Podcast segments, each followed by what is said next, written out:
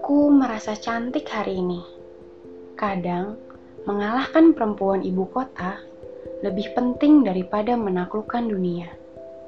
Katanya sih begitu. Aku merasa kesepian hari ini, tapi sepi adalah properti milik publik. Bagi penguasa, hidupku hanya statistik. Baru tahu, aku merasa senewan hari ini. Kenapa orang pandir bertambah banyak?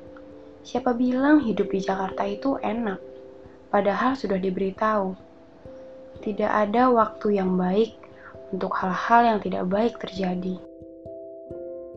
Di kota ini, di kota kita, keputusan buruk adalah lauk sarapan, ekspektasi adalah teman makan siang, dan kemelut salah sasaran lebih gemerlap dibanding bulan.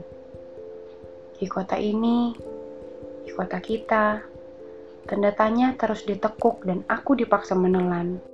Makan apa hari ini? Sudah bayar tagihan kredit? Sampai kapan kekasih sakit? Kapan sempat belanja bulanan? Kapan sempat bertemu kawan?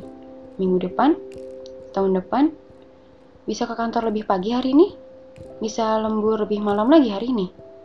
Laporan keuangan sudah siap. Bahan meeting sudah siap. Kopi bos sudah siap. Ingat, kau ini kacung. Minggu ini bisa pulang ke Bandung Gojek atau Grab. Saya di shelter, pakai baju apa mbak? Mau sekalian isi gopaynya mbak? Mbak bangun, sudah dekat.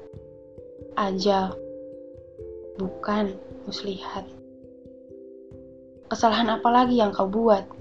Alasan untuk tidak betah apa lagi yang kau buat-buat?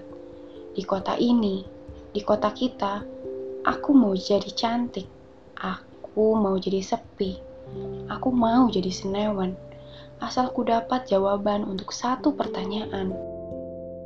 Apa jadinya Jakarta tanpa seseorang untuk dijatuh cintakan?